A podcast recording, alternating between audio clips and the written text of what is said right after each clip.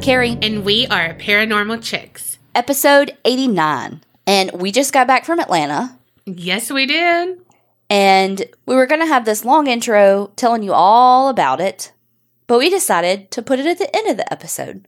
Yes. And that way, it could be a bad episode where it's like sad, sad, sad. But we end on a happy note. Mm-hmm. And speaking of happy notes, Patreon. Yep. You know how you can tell when I've been watching a lot of Real Housewives of Orange County? Because you go up really high. Very high. So shout out to Kari T from Mississippi. She is just up the street. Mm-hmm. Andrea S. from Texas. Anne Marie T from New York, parentheses, city. oh my God. And Carrie with one R, H from Kentucky. Kentucky. Thank y'all for joining Patreon and supporting us. If you want an episode shout out, head over to patreon.com slash the APC podcast. But there are tons of ways you can support us, even if you can't on Patreon. You can follow us on social media, join the Facebook group, subscribe, rate, review on all the platforms. That really helps us out. If you're on Apple Podcast, it would really help us out if you review us. All right, enough business. Okay. Let's get down to the real deal business. Let's get down to business. To defeat. This girl is obsessed with Mulan. I am. like, but like for real. I mean, yeah. I can't help it. I look like the matchmaker, especially when you did my makeup as Mimi. Y'all, see, this is another reason you should join Patreon because you got to see her make me up as Mimi from Drew Carey, and I look like the matchmaker. if you didn't see it, I was Mimi with a really white face. I don't know why she had to paint my face white. Well, that wasn't where I was going. Or, I don't know. Mm-hmm. And I did her as Pennywise from It, the new one. And let me just say that she loved it enough that that's what she wanted to be for Halloween. Yeah, that's why. But I mean, she did her own makeup. I don't know why, but she did her own. I'm giving her the slow blink. All right. My story this week is about a serial killer who I had never heard of. Intrigued? So, thank you so much, Sophia Hernandez, for tagging me in this post on the Facebook group so that I could be like, oh, never heard of him doing it. Okay. So here we are. And another reason to join the Facebook group. I mean, let's just plug the Facebook group. Let's just say it like every, let's make it a drinking game. Every time we say Facebook group. All right. Picture it. It's 2005 and you're in Phoenix, Arizona. Alrighty. Your world honestly is in chaos because Phoenix has a serial rapist and a serial killer at the same time. Holy shit. The serial killer was just driving by and shooting pedestrians and people in cars. Oh my god, so like totally random. Totally random. And then That's the worst kind. uh-huh. Because there's no there's no safety in it. Right. You can't, you know, you're out riding your bike and you're a potential victim. yeah. But the story we're going to focus on is a serial rapist known as the baseline rapist. Oh shit. Okay. The reason he was dubbed the baseline rapist is because his first victim was on a street named Baseline. Oh, okay. I know. I, whenever I heard it first too, I was like, "What? Where do they get that? Like that? You know what I mean?" Yeah. Made well- no sense to me. Yeah, because I was like, I mean, the baseline of like a heartbeat kind of thing, or you know what I mean, or like a base line in baseball. So I, I mean, is there a baseline in baseball? I have no idea. There is a baseline. You got to run down the baseline. Okay, see, Mhm. The first rape attributed to the baseline rapist was August sixth, two thousand five. oh shit, And what happened was he forced three teenage girls all behind this church and then raped two of them. oh shit, And so it's like, that's pretty crazy when you think of the force and the like authority yeah, that he had to have exuded to be able, I mean, you know, probably a gun too, but Mhm. to be able to take those three girls yeah, and, you know, I wonder why he didn't rape the third one.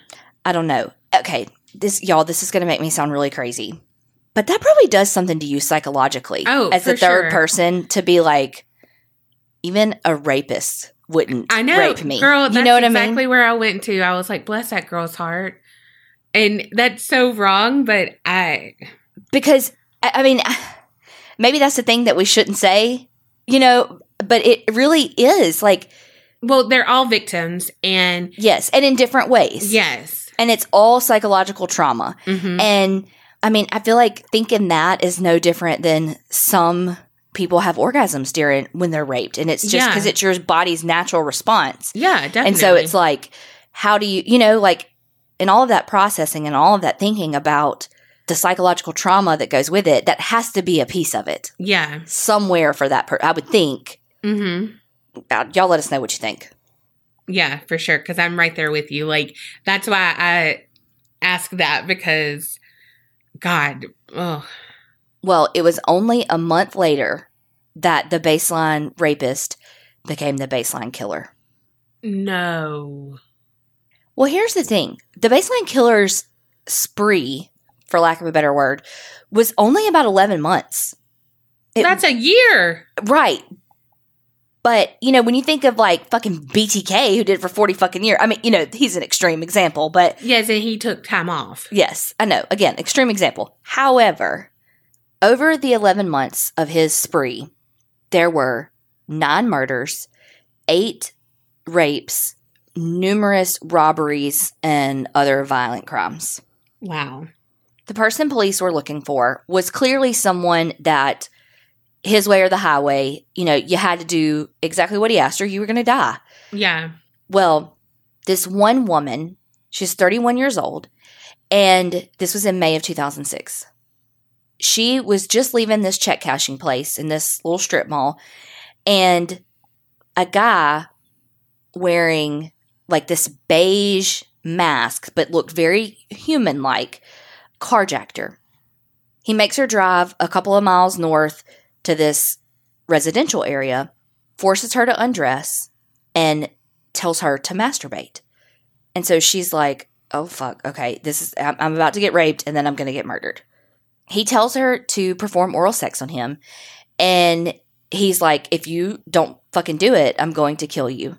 And she says that she told him, go ahead and kill me. Like, I'm not, I'm not doing it. He told her that he was going to and this is this is like her quoted in the interview. So she says he said he was going to blow my brains out in the car, and my parents were going to read about it in the newspaper the next day. He pulled the trigger, and there was a loud clicking noise.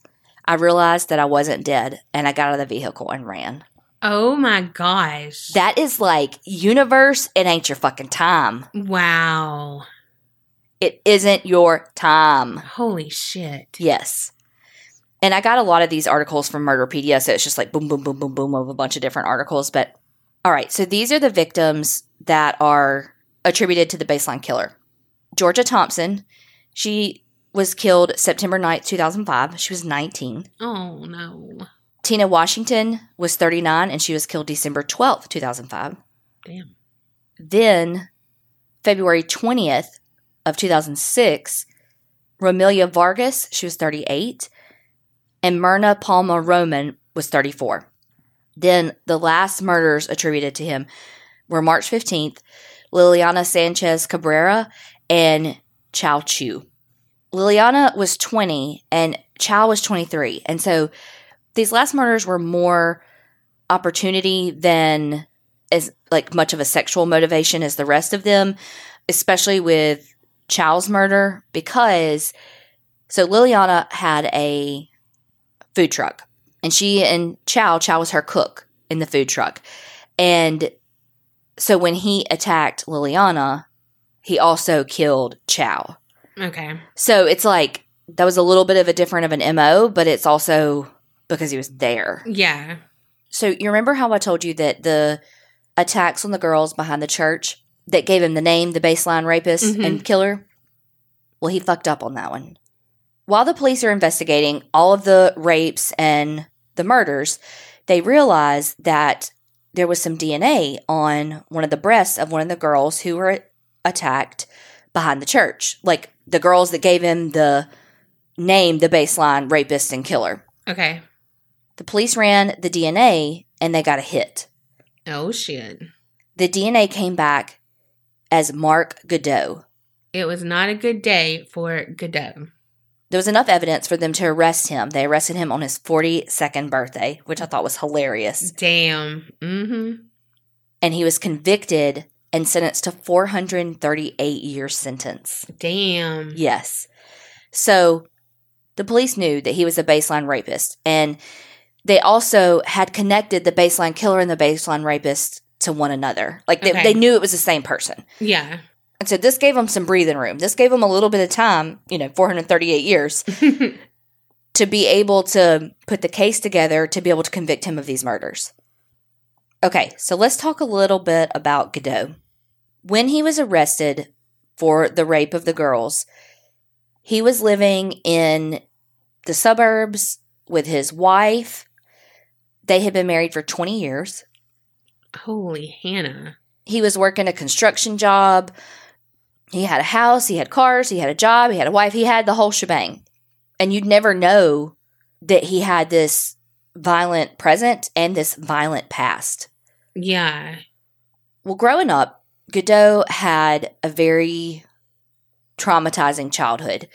There was a lot of drug and alcohol abuse in the family. So there were 13 kids that he grew up with. You know, he was, Shit. yeah, he was one of 13. And six of those 13 kids are felons. Holy Hannah. yeah. Four of them have done prison time, though. What the hell? Mm hmm. Growing up, his mom was a maid and his dad worked at a car dealership It's just like a lot attendant there. When he was 18, Mark Goudeau was accused of raping this young girl with his brother. Oh, fuck. But here's the thing charges were never brought up because she the victim didn't want to go forward with the prosecution. Bless it. And again, it was 1982, so you can I mean, Yeah. the things that victims go through now with the victim blaming and the Mhm. shaming and the, all the things, there's no telling how bad it was then. Oh, for sure. Well, and especially with two guys, hmm it's going to be Her word against theirs. uh huh. And it's like, then she looks bad for having two guys. You know, like it's Mhm. like no, they ganged up on her. Yep. He got in a couple other little things in like 87 and 88, we don't care about. But in 1989, he was charged with kidnapping, sexual assault, and aggravated assault because he beat a woman with a shotgun. What? Mm-hmm. So this is what the woman said. Not only did he rape her and beat her with a, a shotgun, he also tried to force cocaine up her nose What? and beat her with a barbell, Holy Hannah! threw her in a bathtub, and then beat her up again in the parking lot. So this is what old Mark Goudeau said. Old Marky Mark said that that it was consensual that she perform oral sex on him, and they were gonna take a bath, you know, because they were being all sexy Mhm. time. When all of a sudden, knock, knock, knock on the door, and two men come up Oh, okay, and beat her up and hold him at gunpoint. okay, So, um, yeah, right. yeah, sure thing. Likely story. Mm-hmm. He pled no contest to three counts of assault. And before he was sentenced for that, this piece of shit robbed a cashier at a supermarket for like $850 and then like forced all of the employees to follow him out of the store. What? And so, of course, they, you know, knew it was him. And he told his probation officer that he needed the money for his crack cocaine addiction. Oh, yes, as one does. So he was sentenced to 15 years for the assaults and 21 years for the robbery. So you're thinking, okay, he was 18 and that was in 1982.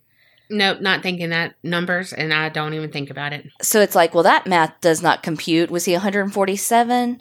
No, he got out after serving 13 years. Oh my god! 13 years. Wow. it, I think it too. It wasn't long before he committed those and went to jail for that assault and robbery that he had gotten married. So it was like right before he got, you know, right before that. So he got married, spent 13 years in prison. He was out for two years because he got out in 2004, out for two years before he started the baseline rapes and murders. Wow. So I wonder are there some we don't know about? Yeah. There was one other murder, though, that happened that at first wasn't linked to the baseline killer because the MO was so weird. Not weird, just so much, so different. Because the other ones were more like snatch and grabs, basically, of people where, you know, he would grab them and then take them to sexually assault them and rob them. But Sophia Nunez, she was killed on April 10th, 2006 but she was killed at her house. The only way that police were able to connect her to the baseline murders was because of ballistics. Oh, wow. But it was the Sophia Nunez murder that also provided a lot of evidence against Mark Goudeau to prove that he was the baseline killer as well. Mm. So she was killed and left in her bathtub for her eight year old son to find. Oh my God. And he loves bathtubs. I know. I wonder why. So not only was her murder at her house versus again, you know, just out in the wild, he also knew her. Oh. hmm So once police had his DNA, they were able to start searching his house, right? Because they had it had his DNA, arrested him for the rapes, Mm-hmm. and that, of course, gave them search warrants to be able to search his house. Well, while they were there, they found a pair of white Nike tennis shoes, and the DNA of two of the murder victims were on those shoes. Oh, fuck. Yeah. Yeah. And like you could tell that he had tried to like wash them and get rid of it, but mm-hmm. it was still there. So it was from Nicole Gibbons and Chow. Those were the two DNAs that were on the shoes. There was a ski mask, a black ski mask that they found in a hamper, and it also had microscopic traces of Nicole Gibbons' blood in five different places on the mask Wow. after the police had done their search of the house, when they're going through all the evidence, one of the lead detectives is like, Where are the rest of his shoes? Like, y'all didn't take all of his shoes? And they're like, No. So they got to, had to get another search warrant to go get the rest of his shoes. Oh my gosh. Well, once they got all the shoes, they were searching through them and they found this little Ziploc bag in one of the shoes. And inside the bag was this little, was a ring. Mm. And police recognized it immediately because it was the ring that had been missing from Tina Washington's body Mm. her because so the ring was like you know how you have those mother's rings with like Mhm. the On the birthstone. birthstones or the kids' names or what you know just different Yeah. types of mother's rings. Well, it was one of those, and the police had bought a ring that was an exact replica, so that they had it so that they could compare. You know when they if they found one. hmm So when they found Tina's ring, it was like got him. Like Mhm. even you know the DNA and all of that. No, he had Tina's ring, and Tina had just bought that ring like a month ago, I think, at Walmart, and had it engraved with all three of her kids' names. Like they had him. There was Yeah. no reason for him to have had that ring. You know, could you probably like explain away a little bit of DNA on shoes? Like, oh, he picked it up just walking around because it was kind of in his neighborhood. hmm And it was a food truck. So, Right. So could you explain? I mean, no, but yes. yeah. But this fucking ring, they're like, got him. Yeah. And also, guys, do not put things in shoes and think that's a safe place. It's not. That's like, let me hide my money or my jewels in my freezer. No robber checks there. Right. I mean, did you even watch Golden Girls when they got robbed? That's the first place they look. And I mean, in the toilet, like on Pretty Woman. Mm. Well, there was even more evidence against him, too. Oh, shit. Well, okay, there was this guy. His name was Pete Ochoa, and he had a catering business that he was operating outside this warehouse. And a guy came in to rob him. When he came in, pointed a handgun at him and fired, but it failed. Just like in the attempted rape and or the attempted murder, I guess I should say, from before. Mm-hmm. So Pete ran, went back into the like warehouse, locked, latched the door, got away. But then he saw that the guy was trying to get inside. But the Oh, lock gosh. did not let the guy get inside. He, you know, can you just picture like hiding and seeing like Yes. Oh, of the door handle? Oh my god, that's such a scary movie moment. Yes. terrifies me. yes. Well, the identification was pretty, was kind of shaky. You know, he's like he's quoted saying, "I will never forget those eyes, never." And so he was able to identify him Mm-hmm. But the biggest thing, though, was that there were two spent shell casings from a 38 caliber handgun and one unspent bullet. Mm. So the police are looking at those, and the lands and grooves on those shell casings and bullet, and I don't really understand how all that works, but matched all of the gunshot wounds Wow. in the victims of the baseline killer. Wow. Well, they got a home run with that. They did. So they have the shoes, the mask, the DNA, his DNA, Eyewitness. hmm and ballistics, Wow. and the mother's ring. Yeah. Well, Mark Goudeau went to trial and was eventually sentenced to death. But his wife stands by him and says that it was a setup.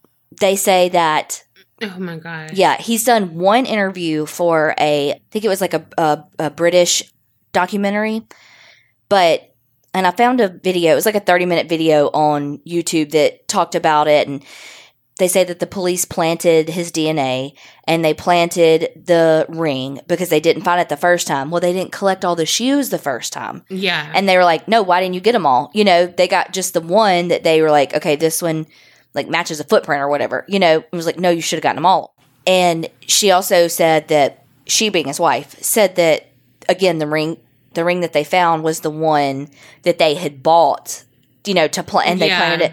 And the guy interviewing was like, no, I've literally looked at the evidence and saw both of them. And she was like, oh, well, I don't know how that happened then, but. and they were saying like some of the things that they were saying about like the DNA like being faked and stuff. They were like, mm, no, that's like a one in thirty four trillion chance that that like you know it was just every single thing. They were like, nope, that's not right because of this. That's not right. You know, just shutting them down. yeah. There was one plausible scapegoat, though. There was a guy that was known in the area for robberies and assaults. And if you look at a map and you put pings where the baseline rapists and you know rapes and murders occurred, Yeah.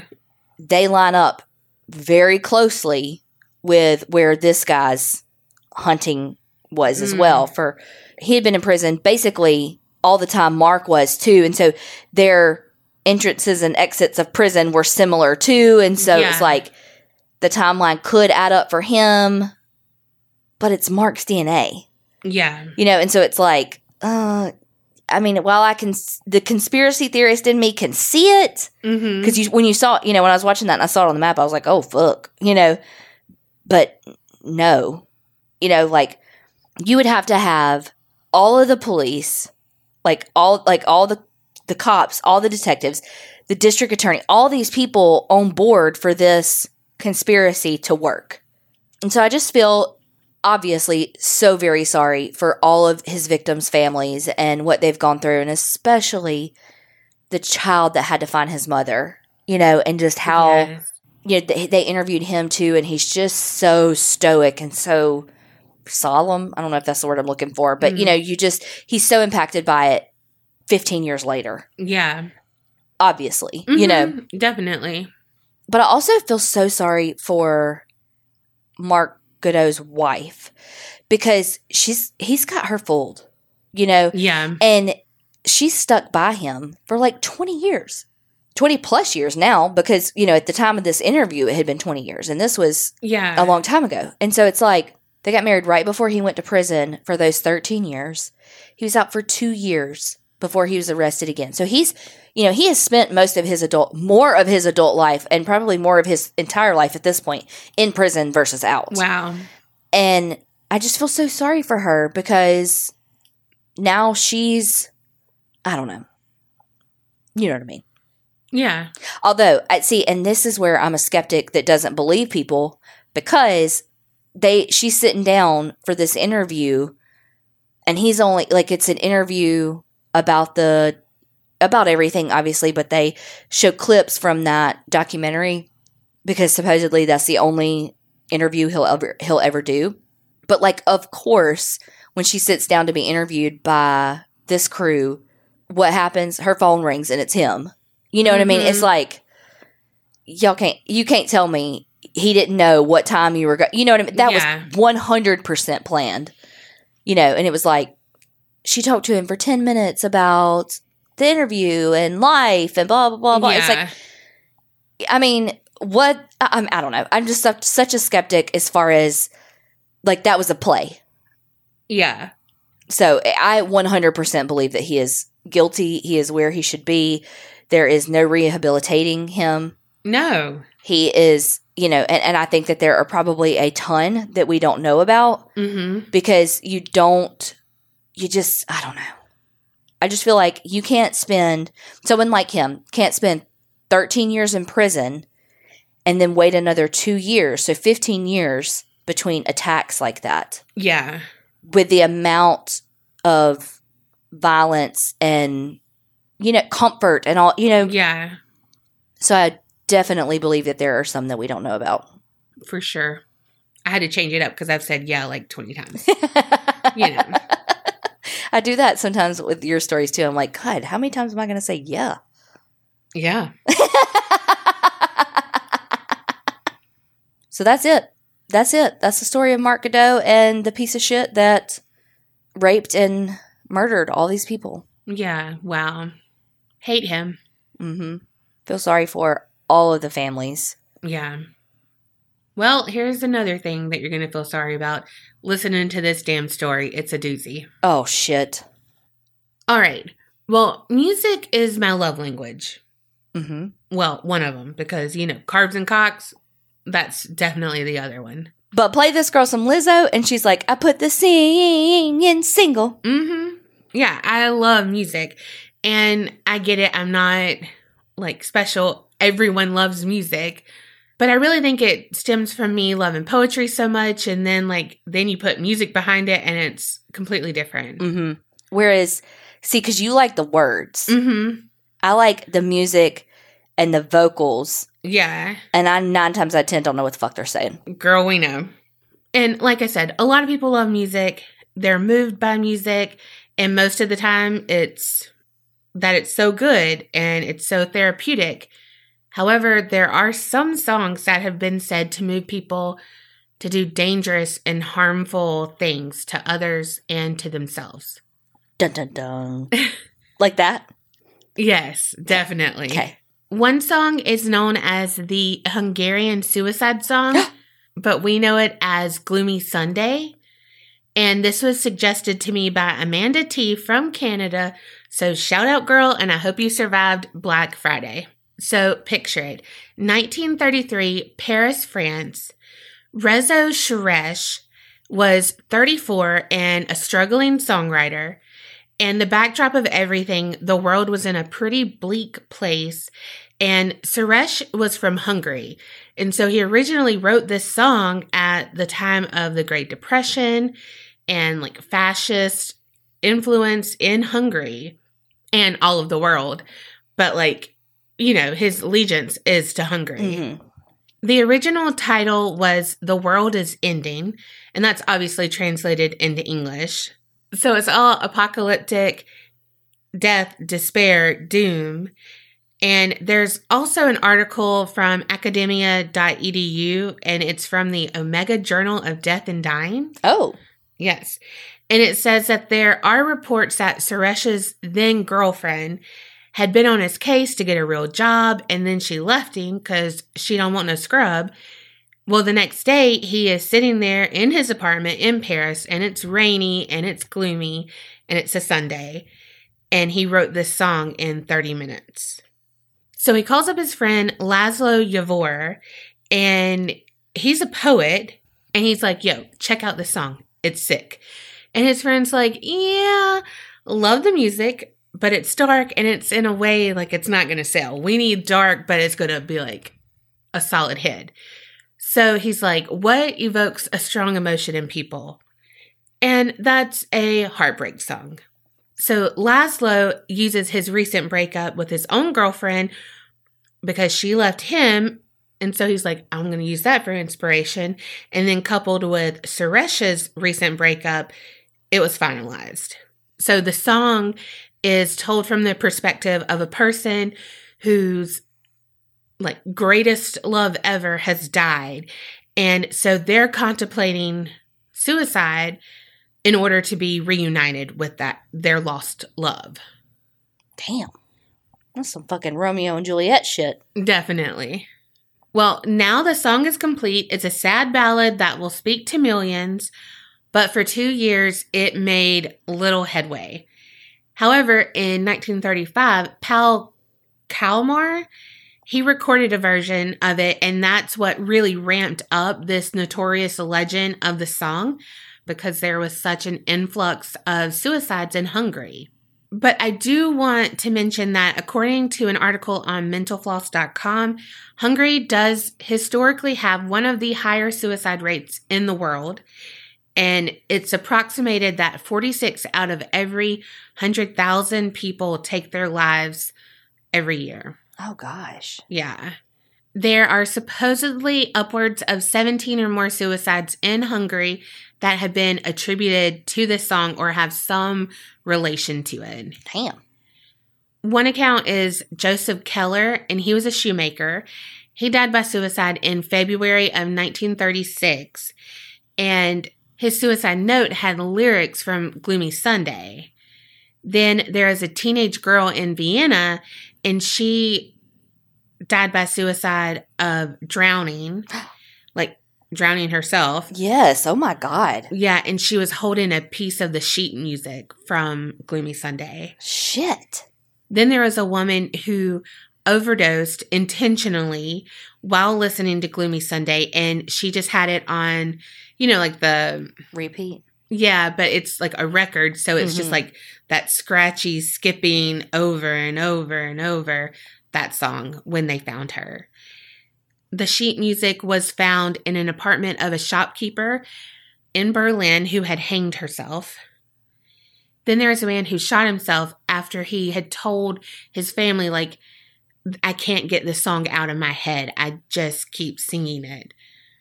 Then there's other accounts of people who drowned themselves in the Danube River and they all had copies of the song lyrics in their pockets or clutched in their hands suicide by drowning, I don't even understand how that happens. I know. Like, I feel like your body wouldn't let it. I mean, obviously it's a thing, but it's like, you know, yeah. like how do you keep yourself from like coming up for air because it, your body's just like natural. You know what I mean? Yeah. Well, usually they tie stuff like oh. heavy to their feet or whatever. Oh. Oh, that's a t- oh, that's it's a terrible a, way to go. Bad one, yeah. Another time in Berlin, there was a young woman and she was found hanging from a rope in her apartment. And the sheet music to Gloomy Sunday was in her bedroom. And another story of an errand boy in Rome who was walking around, you know, doing errands as one does. And he heard this beggar on the street humming Gloomy Sunday, which he didn't know the song at the time. He was just like, well, that's a humdinger.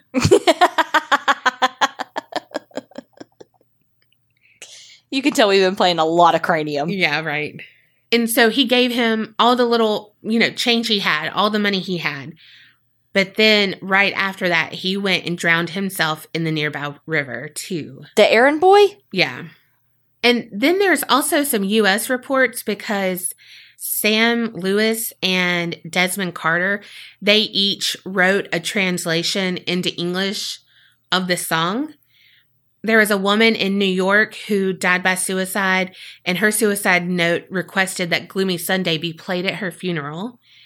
Then a man jumped from his apartment window and the sheet music was on his piano. And then Floyd Hamilton Jr., he's a 13 year old boy in Michigan. He hung himself in the living room and he had a copy of the lyrics in his pocket.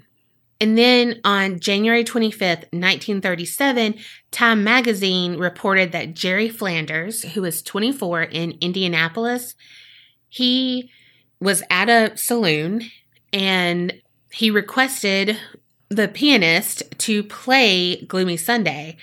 And like, so they play it.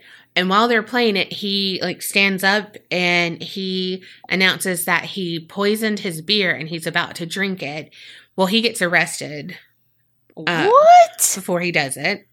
Yeah. And so, and there's a little change in the US version from the Hungarian version, but they did stay like still like doom and gloom.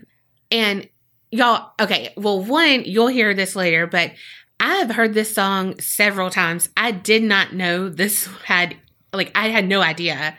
So obviously, it hasn't had any effect on me, but we know music can affect people. So, trigger warning I'm going to read some lyrics and trigger warning if you go and listen on YouTube of the different versions and stuff. Listen at your own risk. Yes.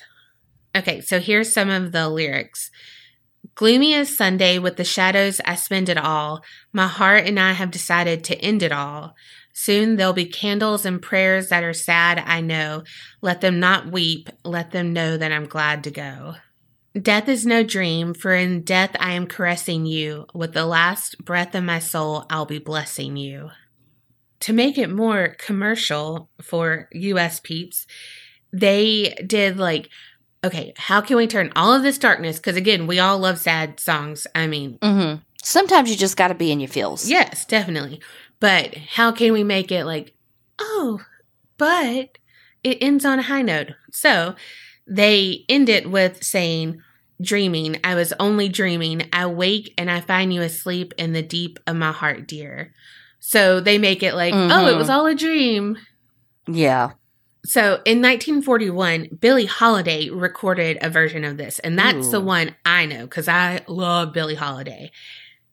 And again, I had no idea with any of this.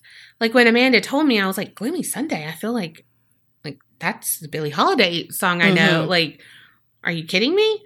Because again, I mean, it's sad and it's like that hauntingly beautiful song. Especially with Billie Holiday's voice. Yeah. Billie Holiday's version actually got banned in England because the BBC deemed that it was too upsetting for the public.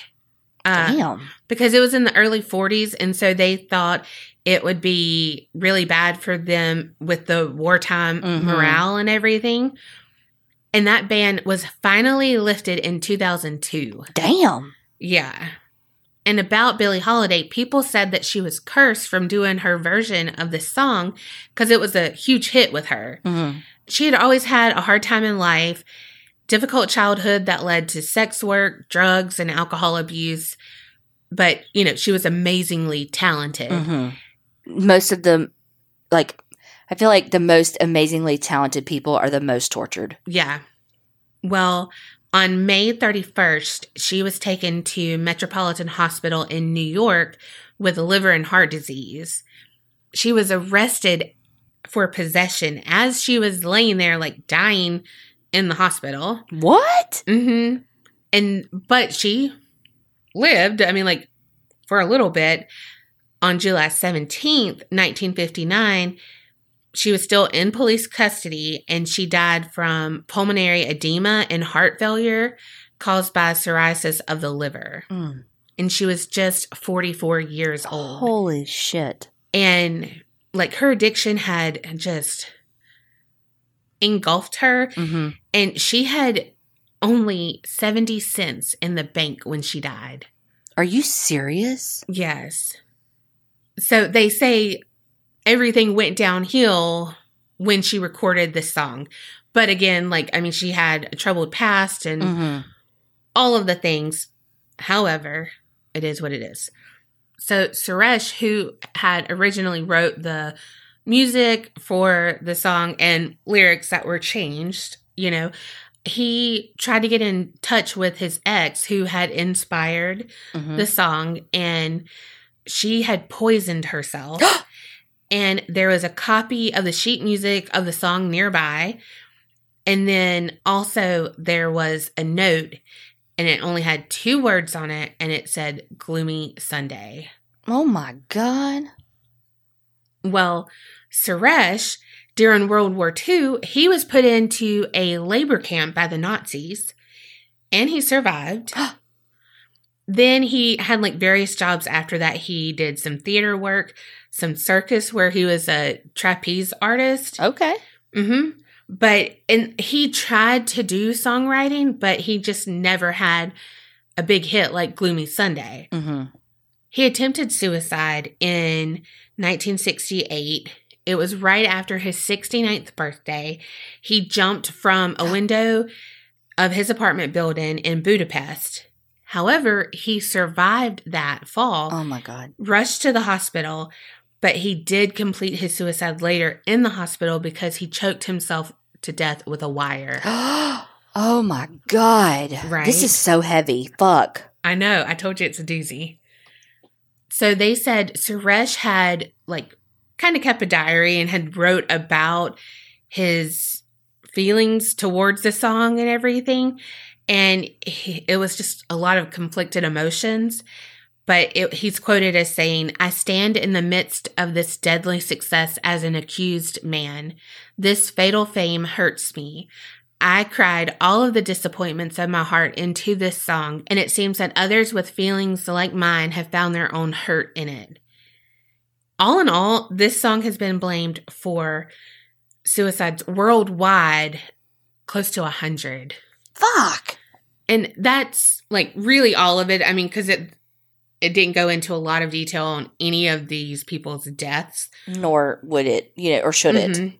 And a lot of people say not all of them could be corroborated as truth, and it might have just been more of like a game of telephone or Mhm. like, and he was found with Gloomy Sunday in his pocket. You know what I mean? That Right. kind of thing. However, at the time that most of these suicides happened and everything, it's where the government would not talk about that either. You know, they Yeah. wouldn't have been like, and it was gloomy Sunday, and it was gloomy. You know what Yeah. I mean? Like, that's just like going to perpetuate people to Right. listen to the song, to seek it out, and all of the things. Right. But also, at this time, it was full of despair, the Great Depression, hmm all of the war. Like, I mean, Hitler, hello. Yeah. You know, so it was a really hard time. So if you're in that mindset and you're struggling and all of this, and then you hear this song who that has that connotation with it, hmm I mean, it certain people it's going to resonate in a really dangerous way. Well, because it validates their feelings Mhm. and and that's it. It validates their feelings. Good story, Kerri. no, but it's true, and and you know, I feel like too probably helps them feel like they're not alone, but maybe gives them the courage to, con- you know what I mean? To, Yeah. To go through with it. and in thinking of that, like they're not alone, and if they die by suicide from this song, and they have the lyrics with them and whatever, they join a group of other people who A purpose, yeah, almost. yeah, Yeah. So it's really sad to hear all of like all of these things. And but again, I have listened to this song so many times. Yeah. Like I have it on CD. Damn. If Have I, I still it? have the CD cuz I'm a purger. Do I know it? You I would think you should, but Okay. Well, and we can't play it anyway uh uh because of copyright shit. Yeah. But I will link to a YouTube Yeah. song of Billie Holiday's because that's the one I know most of. But again, listen to it at your own risk because I'm not saying that this song carries the weight of any of what I'm saying. You know what Yeah. I mean? However, it's been linked to suicides, and I'm not trying to perpetuate that. Yeah. it's just such a tough subject because I think that suicide is so misunderstood Yeah. by people who don't have issues with mental illness. They, it's just it, people they just can't understand it, Right. and so it's it's just a touchy subject. Yeah. And with this, I mean, it's not just this song. Anything. You could read a book Mm-hmm. and or see a movie or whatever. And identify with it. Yeah. And like you said, it validates your feelings or just like 13 reasons why dealing with suicide hmm and stuff. And they said that teenage suicide rates had went up Mhm. after seeing that. And it's like, it's not because of that show. I mean, I don't watch it because, Mhm. you know, I just don't. But like, I feel like it's not because of that show. It's because they have underlying issues that haven't been Mhm. helped or they haven't been heard or whatever. And then again, like you said, they identify with this character and and it gives them well if they can do it then i can do it because you know what one time i was in a, a psychology class in college and the professor was talking about how some medications have the side of like some you know psychotropic medications have the side effect of suicide Mhm. and you know or you know su- suicidal ideations i guess should, Yeah. should say and this was purely his opinion but it and but it just resonated with me and i still remember this legitimately 15 years later that he said that he feels like when you're in such a deep dark depressive hole that you feel like suicide death by suicide is the only way out but you're in such a deep dark hole that you don't even feel like you are worthy or capable enough to do it yeah. then when you start taking medication and you start feeling a little bit better, you start feeling more capable. And then so instead of kind of coming out of the de- depression because you are a capable person, you start feeling capable to die by suicide. You know what I mean? It's like it's like you went from like if you look at you know zero to ten, you were feeling like a negative five, and it brought you up to a zero. You need to get to, above that to to lose those suicidal ideations, but you're still there, yeah. and so you you finally feel like you have the self worth to even attempt it because you know they would think potentially, well, I would attempt this and just fail anyway. Yeah. So I don't know if that's true. That was again his opinion, but it it, it made sense to me, and again Yeah. it resonated with me, and I think that it put it kind of cast a different light on suicidal ideations and death by suicide. You know, it just it just was like, oh, okay, I can see that. You know, and you know we. I'm totally speaking for you a little bit too with this, Donna, but like we know that that y'all listening have gone through some hard shit because you tell us in the Facebook group, and you know, hell, we read your sinister sightings and all of that, and y'all ha- are so incredibly strong, and we just want you to know that you are loved and supported, and that if you are having any thoughts of suicide or harming yourself or anything like that, please seek help. You are worthy. You are special. You is kind. You is smart. You is important. Definitely. We want you around. We support you. And I think Donna has the suicide prevention line. Yes, and it's available 24 hours every day. It's 1 800 273 8255. And there's also an online chat. And if you feel like you aren't in a place where you can even call that, you can even call 911 and say that you want to Baker Act yourself. Yeah. And Baker Act is an act that um, I think we've talked about this before, but where if I feel like, let's say, if I felt like Donna was a harm to herself or other people, I could, through the Baker Act, I could have her committed to like a three day stay for evaluation and treatment yeah. to keep her from harming herself. But you can also do that to yourself.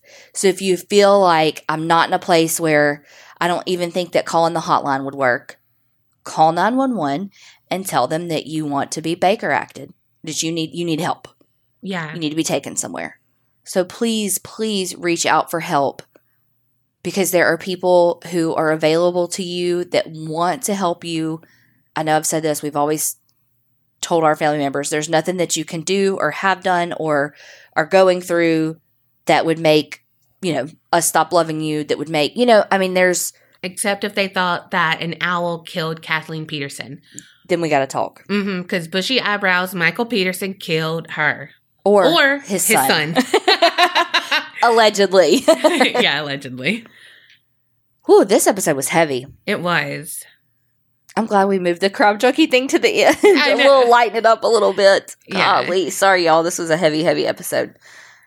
But it was a good one, and I'm gonna listen to that song. As Kerri said, we moved the Atlanta tangent to the end. So we know this is heavy. Sit back and relax and laugh at our stupidity and lateness. We made it back from Atlanta and we have shit to say. We had two huge events while we were there. Huge. Huge. One, we missed breakfast. That was a huge event.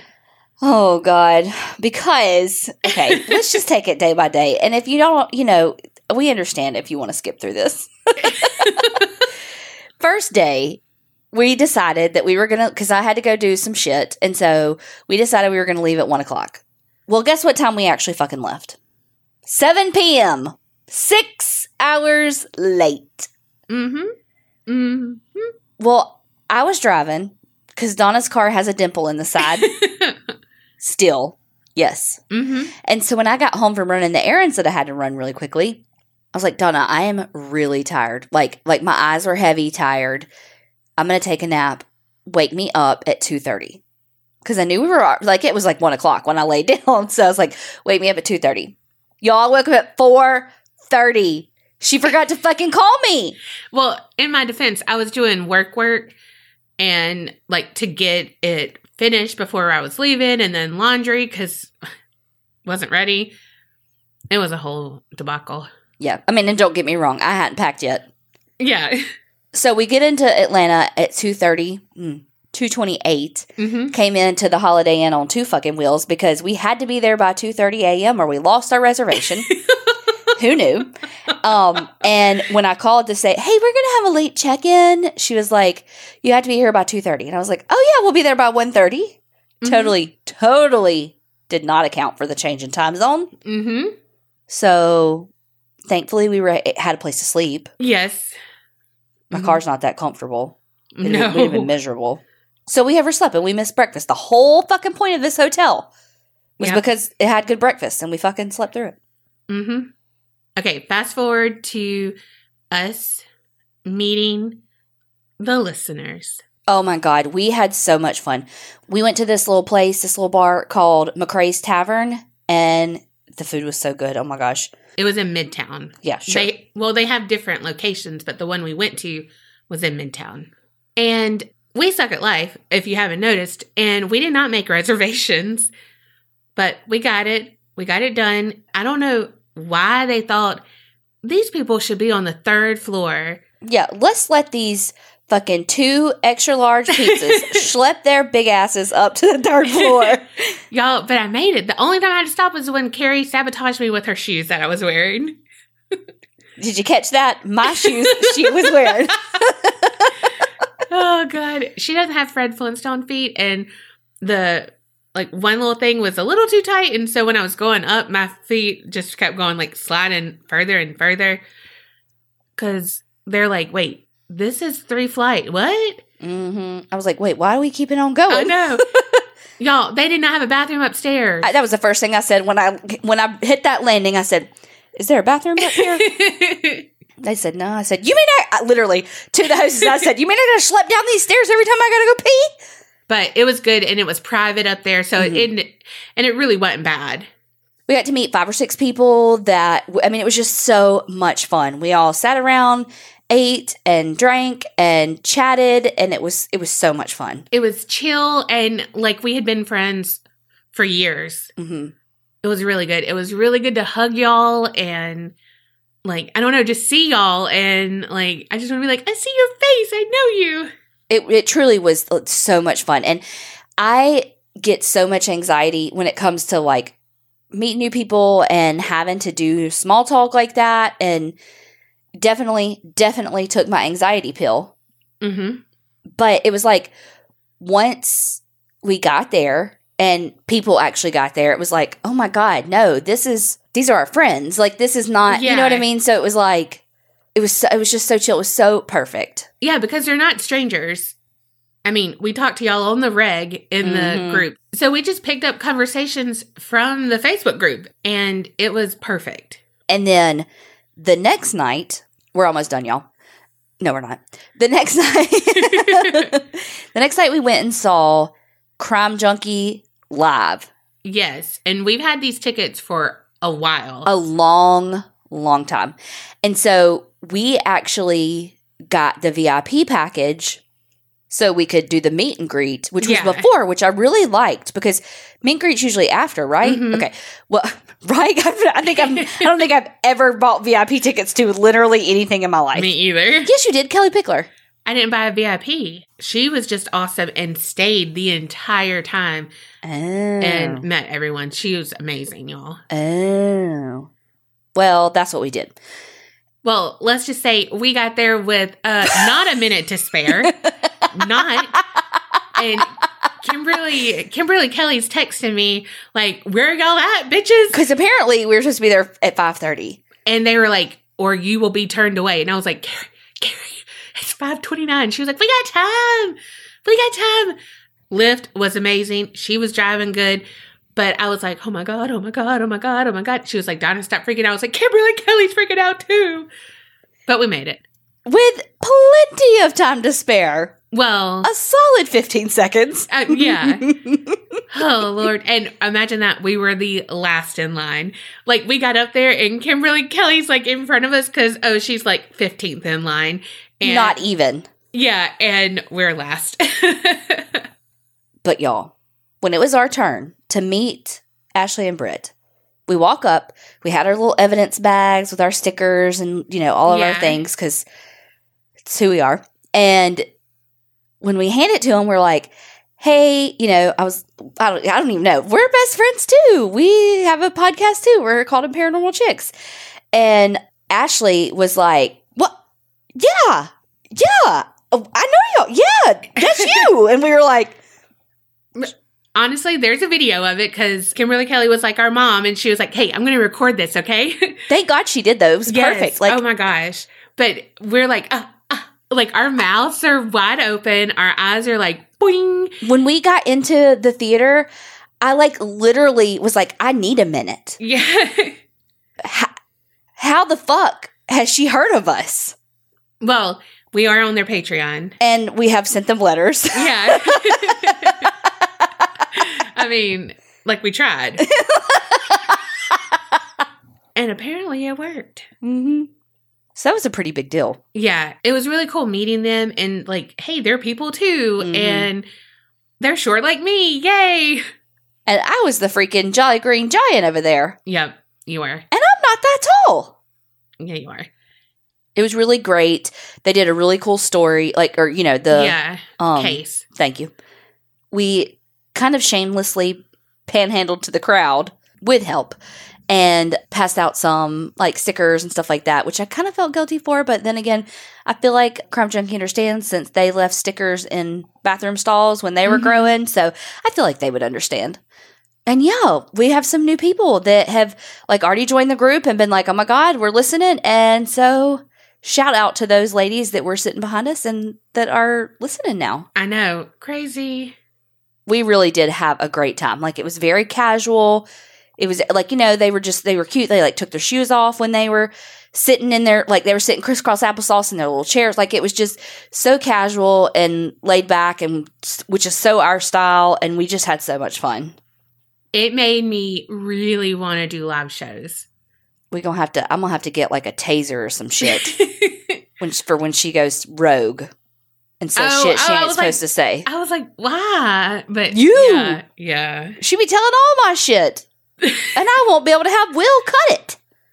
I mean, I'll just or like a bell. I'll be like, stop talking about that. Ding! Don't talk about that. Ding! off limits. Ding, stop talking about that. Oh God.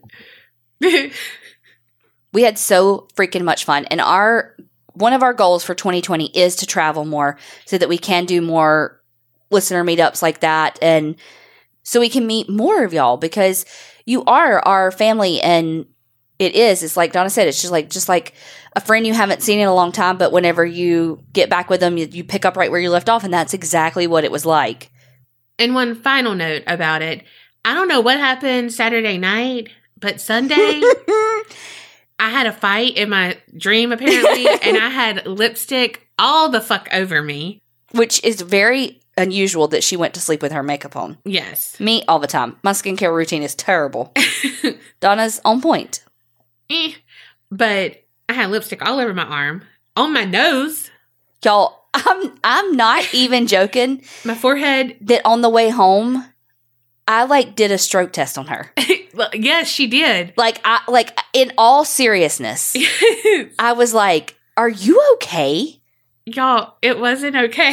like i was like look at me smile like asked her some questions yes, I could not stay awake and just my brain was in a fog. i even did like muscle testing on her arms Yes. and and like we didn't even drink saturday night like i don't know what sunday was but she was on a different planet Yes. glitch in the matrix donna was not with me No, not at all. Like I couldn't get words out that I like wanted to say.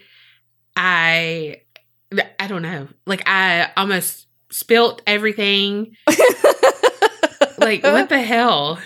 it was it was bizarre It was. like that's the only word to describe it It was so bad. I don't know what happened. well and then the next day we get home or you know we get home that day but the next day we both get both dogs from from boarding and they were both so weird yes. like it took bo two damn days to recover Yes. Oh my God. And then I was still weird. And so I was like double weird that Marley was weird. And it was a lot, y'all. So also goal for 2020 is learn how to travel better because I don't know what the fuck happened to my brain, but all in all, it was an amazing trip. We met some amazing people. We met some new creepsters. yep. And set some new 2020 goals. So it was a fucking success. hmm And the reason we were able to do this trip is because of how much support we get on Patreon. And we really, truly appreciate it that we were able to go and meet people who listen to the podcast. And again, that's part of our 2020 vision, if you will. Yeah. And so thank y'all so much for supporting us so that we can can do these things and go and meet more of you this coming year. Yes, definitely. And remember, Creep it real and, don't, get scared.